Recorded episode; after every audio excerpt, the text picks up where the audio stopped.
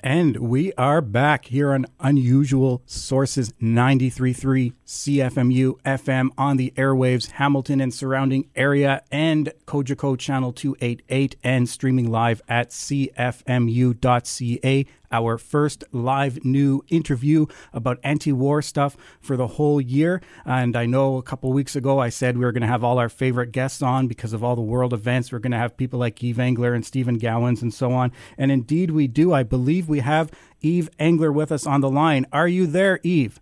I am. How's it going, Brendan? Oh, very good. Thank you. I mean, despite all the things going on in the world, there's been such resistance and protest to what the United States is doing, even uh, Canada's role in that. And of course, you're among the very first people we would go to. You were right on the ball this month. You've got two articles alone about Canada's role in Iran. You have one on your blog at yvesengler.com. Is it yvesengler.com or yvesengler.ca?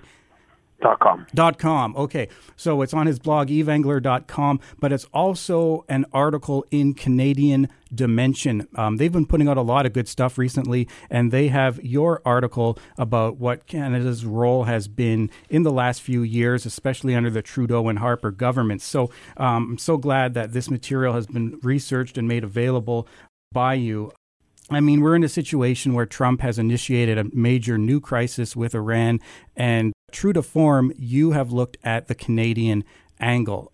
So I noticed that you have a shorter article looking at the historical angle, sort of uh, what Canada did as a member of the previous empire, the British Empire, because uh, we are not an innocent actor in all this. So you're looking at how our politics were kind of being shaped by being a member of the empire, and it became interested in Persian oil and uh, that country's proximity to the then Soviet Union. So, you know, I hope that our listeners are somewhat familiar with what happened in 1953. But can you tell us about this coup and especially Canada's role in getting rid of the elected Iranian leader?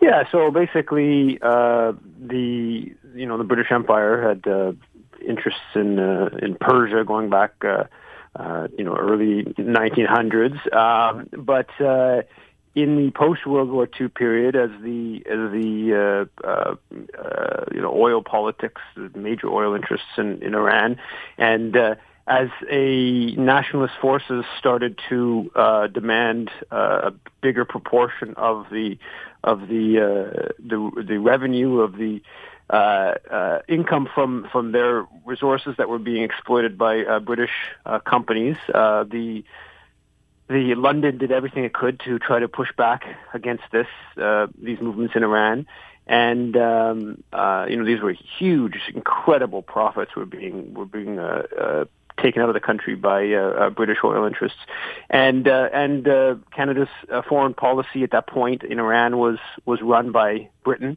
The British embassy was was was in charge of Canadian diplomatic relations, and you find that Canada's Foreign Minister Lester Pearson, uh, his comments in the House of Commons were very much aligned with British interests.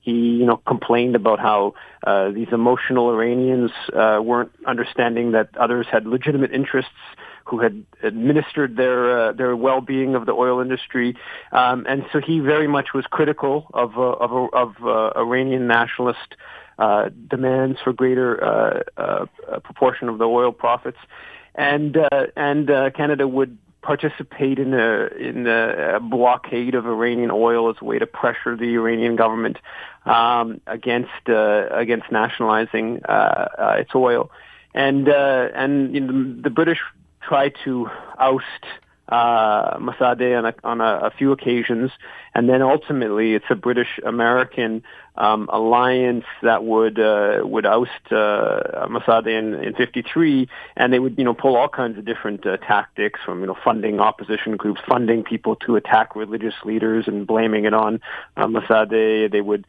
you know it was a very multifaceted uh, uh, CIA operation, and the Canadian government basically, uh, you know, went along with it and it echoed the, you know, its public statements echoed the, the, the supporters of the coup, and then Canada would uh, establish diplomatic relations with Iran in 1955, and then go about doing uh, business for multiple decades with the Shah while you know vast human rights violations, Canadian business interests, Canadian political uh, relations, uh, Canadians working in Iran and the Iranian oil industry would you know all increase all the way up and through through the uh, through the 1970s and towards the, uh, the the 1979 revolution. Right. So uh, Canada helped participate in an embargo and measures to weaken the elected government in Iran in the early 1950s.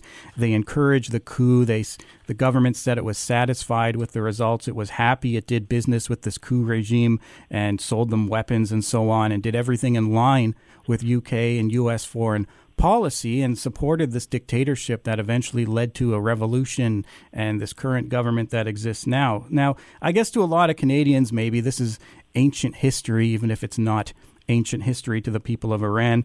Uh, but, you know, you've been watching what Canada has been doing very recently in the last few years because it's been a continual policy of trying to bring Iran back into the fold to make them give up and join and do what we say for them to do. And in this case, um, you were looking at the Trudeau government and before that the Harper government. And one of the themes that I gathered from your article in Canadian Dimension was that the Trudeau government has used more flower, flowery language with regard to Iran. It has tried to portray itself as a, a more compassionate actor than the Harper government, but ultimately the Trudeau government has been continuing these anti-Iran policies of the Harper government. So uh, if that's the case, you know, what, well, how about the sanctions? We we've been involved in these punitive sanctions for a long time. So, what has Canada and especially the Trudeau government? What's their approach been on these sanctions we have against Iran?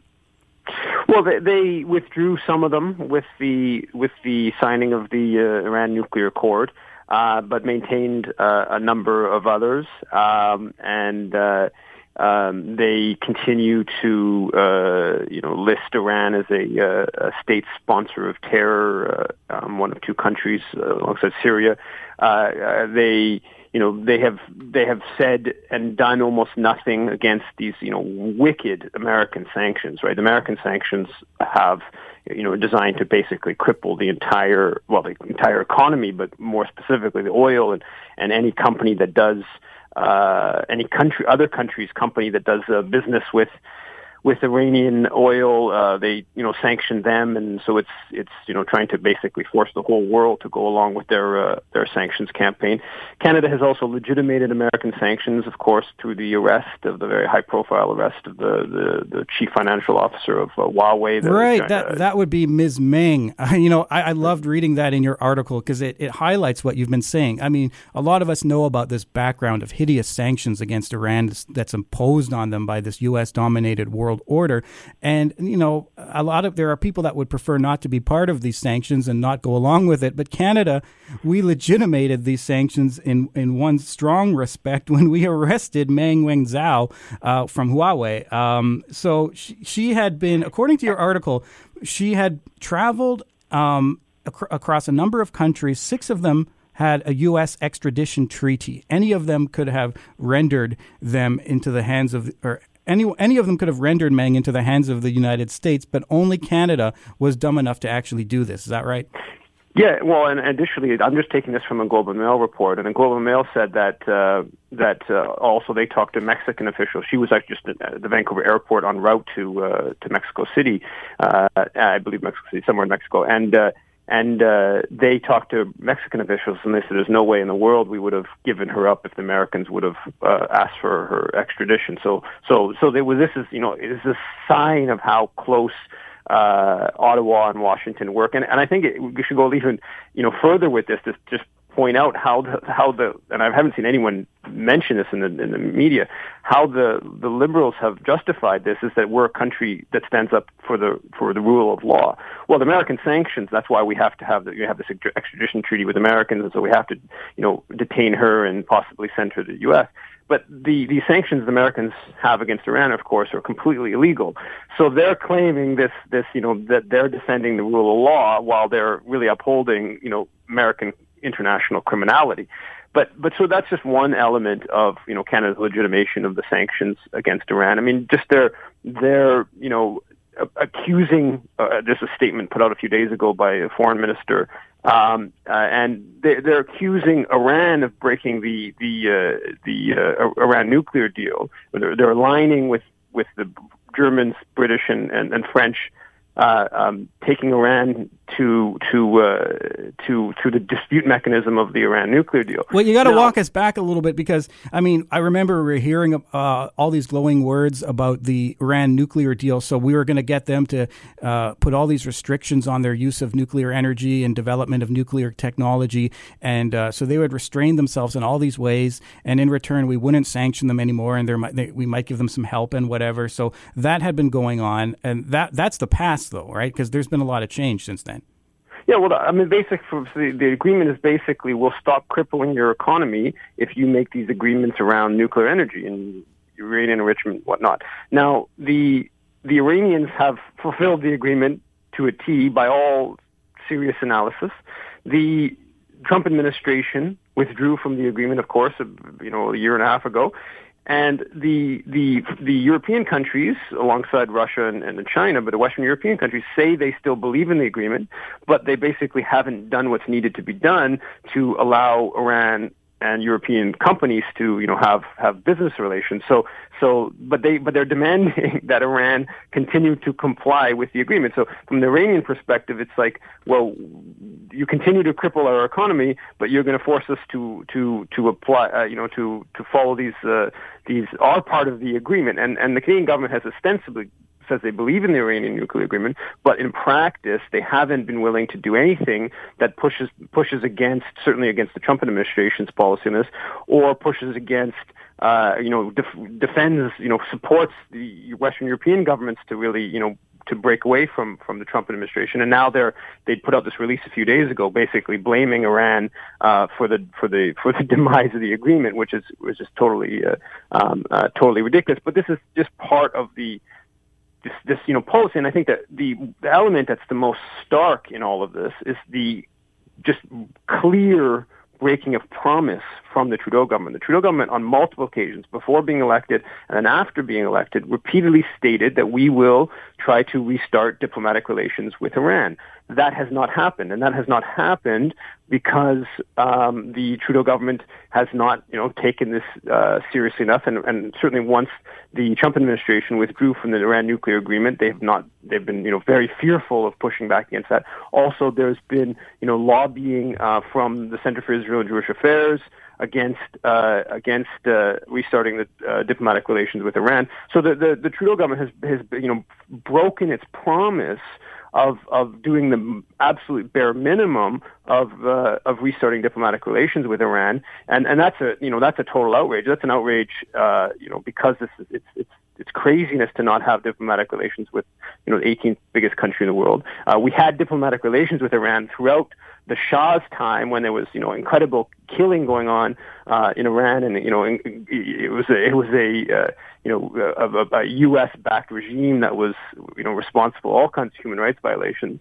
Um, but but the so the Trudeau government hasn't even uh, come forward on that on the diplomatic relations, and that's kind of enabled all kinds of other. Um, you know, uh, policies, and, and and I think in in in, uh, in recent days with the uh, with the you know uh, uh, killing of uh, of uh, Soleimani in, in Iraq and and uh, the Trudeau government, you know, hasn't been 100% behind the rhetoric of Donald Trump, but effectively they have they have really been, you know, about blaming Iran um, uh, for for this uh, for what really is just a you know naked American uh, aggression. Yes, it's sad. It seems to me that Canada is following in the footsteps of the European poodle countries, you know, where like the JCPOA, that's very revealing. So Trump backs out of the agreement. And um, what you have then is a situation where European countries are saying, oh, Iran, you know, we're, we're not going to give you what we said we're going to give you anymore. We're not going along with it, but we need you to continue uh, restricting yourself. You know, you, you got to hold up your end. We're not going to hold up ours. Uh, for those who are just tuning in, we're speaking with Yves Engler. And uh, Yves has written two articles recently on Iran, and you can read about uh, those articles on his blog, yvesengler.com. It's Y V E S E N G L E R dot com, and you can look him up in this month's edition of Canadian Dimension magazine online. He's been writing about Canada on Iran. And I guess what we have here, Yves, is what you have described as a low level war. Canada seems to be waging a low level war on Iran, and it's being done on behalf of our relationship with empire. And there's a number of ways. I mean, there's the sanctions, and we haven't even fully explored that. You couldn't even do that in an hour, all, all, how devastating these are. But um, they've done other things too. They've seized Iranian property, uh, seized Iranian money. And what gets me is these military provocations. So everything that the Saudis and the Israelis do, we seem to back that to the hilt. But here we have Canadian military officers going on conferences and talking about the danger of Iran. You have the commander of the Royal Canadian Air Force participating in a panel that's called Watch Out Iran. We've got 500 soldiers in Iraq. So, can you tell us more about this military confrontation that's going on? Yeah, I mean, the, the low-level war against Iran. This is something I've been talking about for, for a number of years with regards to the, the, the Harper government. The Harper government very much was involved in a low-level war against Iran, and and we've mentioned a series of elements of that: diplomatic relations, sanctions, uh, listing state-sponsored terror. But but additionally, they were constantly sending Canadian naval vessels uh, uh, close to Iranian waters, running provocative maneuvers. Obviously, there was Canadian troops in Afghanistan, and, and, and you know we've been reported on. And one of the reasons, uh, you know, Iran and Afghanistan border each other, and that there was, uh, you know, the paying attention to Iran. That was one of the motivations of Canadian troops in Afghanistan. Now, now the the, uh, the there are still Canadian naval vessels patrolling in the region. So there is a, there's a I haven't seen any reports that have talked about those leading to conflict with Iranian uh, military in, in, in recent uh, uh, months.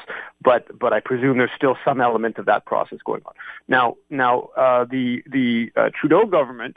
Um, after it got elected in, in, in late 2015, it of course increased Canadian special forces um, um, in Iraq, uh, supposedly to to to fight uh, Islamic State, ISIS.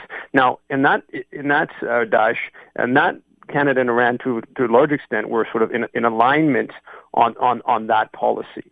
Um, so the Canadian Special Forces in, in Iraq today, I wouldn't say that that's you know, principally motivated by trying to trying to target Iran, um, but I think that may be somewhat in the background. But the mission that the the Trudeau government began in November of 2018, the NATO training mission in Iraq, that I think is very much um, designed. Um, and I haven't seen this deeply explored, but but but that it's designed uh, to uh, uh, push back against the Iranian-aligned uh, popular mobilization mobilization forces, the Shia militias that played an important role in in fighting uh, Daesh or Islamic State, and and so so the Canadian troops, uh, at least half of part of the Canadian troops um, in Iraq, are there with you know uh, that that kind of the game of you know weakening weakening Iranian influence in Iraq uh, uh, going on. So so there's, there's you know there's a sort of uh, low level kind of military um, um, uh, conflict uh, going on, and, and it's not it's basically never reported in, in our media as,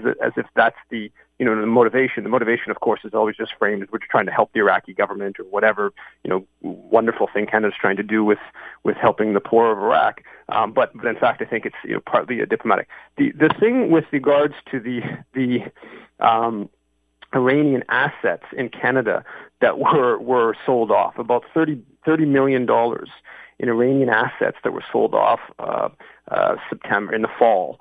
Um, this is something that's just you know it got reported on. I think Global News did one or two stories about it, but this is this is this was like front page news in Iran for apparently for multiple days. Um, and and this is this is really scandalous. And basically, there because of the um, the uh, listing Iran as a state sponsor of terror, and because of the um, uh, legislation that the Harper government uh, brought in, which I'm something titled like the uh, Torture Victims Act, uh, something like that, Victims of Terror Act, or something like that. Uh, the basically it allows uh, people who who claim to have been uh, victimized by by terror to sue uh, that country.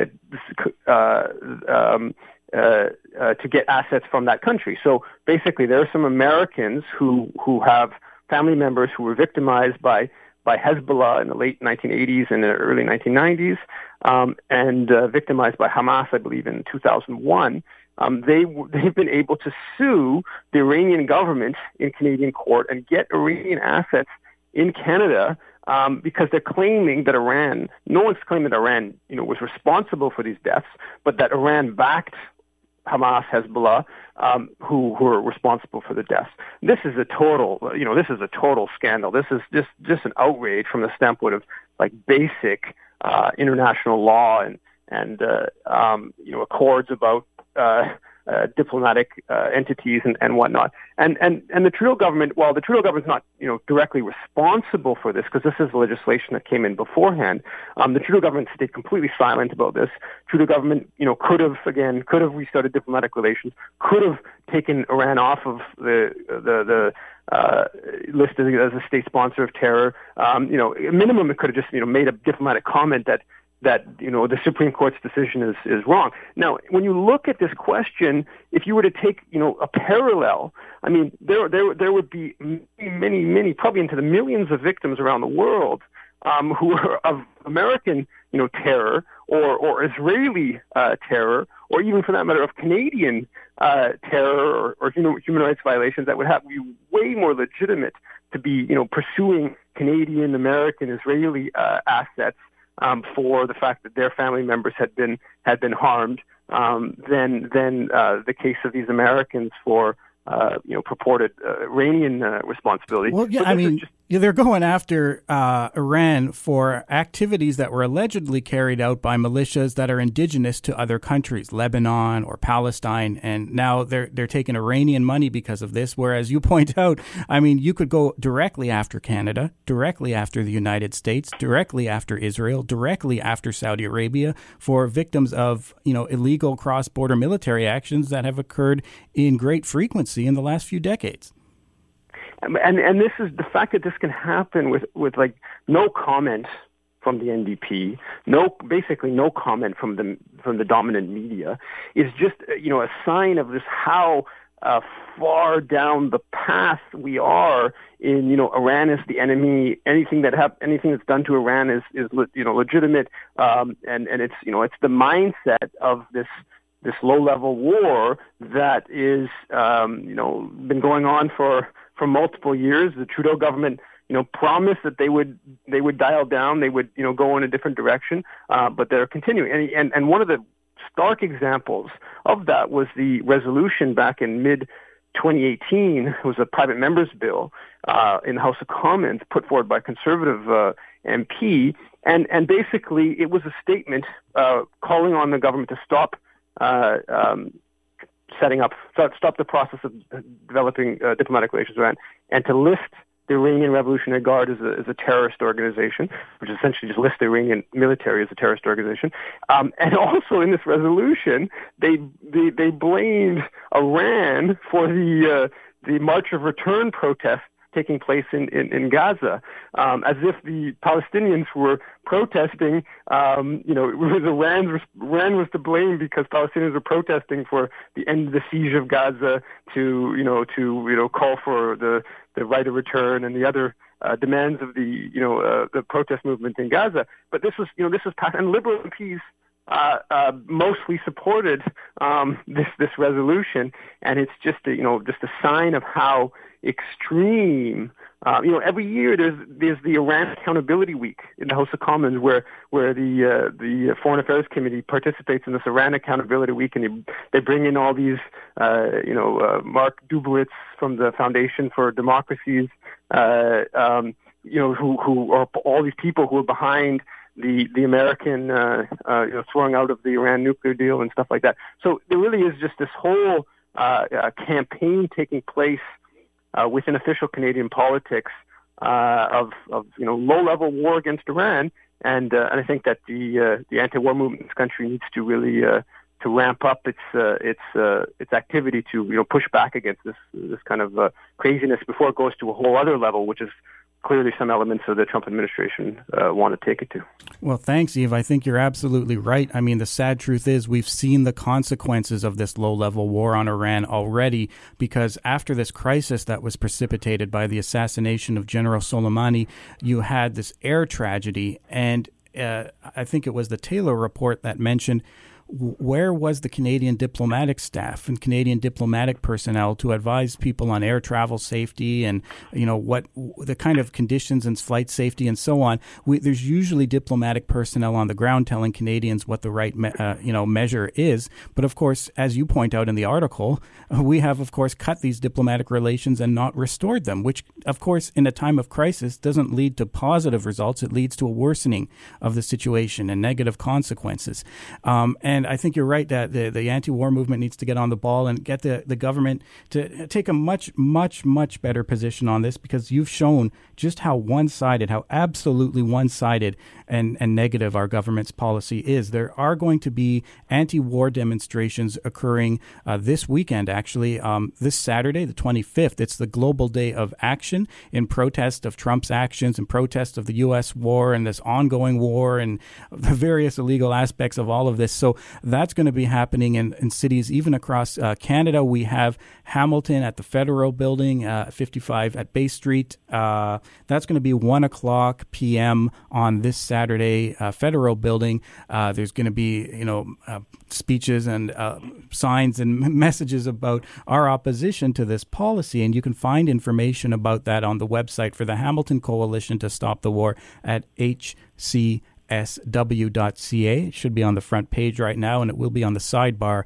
as well if you can't find it. So the Saturday demonstration information is there. And of course, individual cities such as Toronto or Winnipeg or places in Quebec, people should be checking their local anti war group websites because there, there very likely are demonstrations in the major cities. So, Yves, I know we got to get going, but um, I understand you have a new book coming out, um, of course, also about Canadian politics. What, what little can you tell us at this stage? Stage about what is coming out in terms of your new book? Basically, it's a uh, it's a critical account of Justin Trudeau's foreign policy. Um, so it deals with the first four years of uh, of the Trudeau government, and uh, and uh, unfortunately, um, you know, I, in 2012 I did a book uh, about uh, uh, Harper's foreign policy called "The Ugly Canadian," uh, Stephen Harper's foreign policy. Uh, this book I was planning on title, uh, titling it uh, "The Ugly Canadian: uh, Justin Trudeau's Foreign Policy." Ultimately, we've we've switched the, the title of the book, but but unfortunately, the parallels between uh, the uh, the Harper government and the Trudeau government are are much too close. Um, um, and I would say even uh, you know for myself, who was not uh, uh, particularly uh, um, you know had, had that much belief in, in Justin Trudeau before before he got elected. I would say um, it's even you know worse than I would have uh, uh, expected in terms of just how how similar their policies are. And so basically, the book looks at you know Harper's uh, Trudeau's foreign policy from uh, from their you know campaign to overthrow the government in Venezuela to obviously their Iran, Iran, Iranian policy to their continued support for the mining sector um, to their anti-Palestinian policies, um, and also I think it deals with. Uh, um, maybe unlike my the book on Harper, I deal with some of the uh, the ideological, their kind of the framing of how the how uh, Trudeau has tried to you know frame their their policies, be it a uh, you know a, a feminist foreign policy or their support for international rules based order, and I and I show just how I mean just how uh, certainly with regards to international rules-based order, this is just a this is just a farce. I mean, they they they defy the international rules-based order uh, over and over and over again, and they've you know failed to engage with all kinds of important uh, efforts by other countries to to strengthen the international rules based order. Well, I mean, they, they, where where's the condemnation of the premeditated assassination of General Soleimani and officers of the Iraqi Popular Mobilization Units? That was obviously a grave crime and violation of the what's supposed to be the international rules based order. So was Trudeau out yelling about that? Exactly, and and not it's not just Trudeau. I mean, the all the the media from the Globe to the Hill Times to the Walrus to all the you know the serious media. I'm not talking about like the the, the self-identified serious media. They they'll repeat this stuff about them supporting the international rules-based order while never bothering to investigate it. Like you know the the the Meng Wanzhou case is a perfect example where they they they claim they're they're they need to arrest her to uphold the rule of law when the the whole process is clearly reinforcing American, you know, criminality, American defiance of the international rules-based order. But this you know it's just un, unstatable in the uh, in the dominant media. So the so the book looks looks at some of this and and uh, and also you know looks at the the question of the why, which is we have to grapple with this. Is this isn't a question of Justin Trudeau, Stephen Harper, even for that matter, if it's you know Jagmeet Singh. This is a question of Canadian political culture, the you know structural, institutional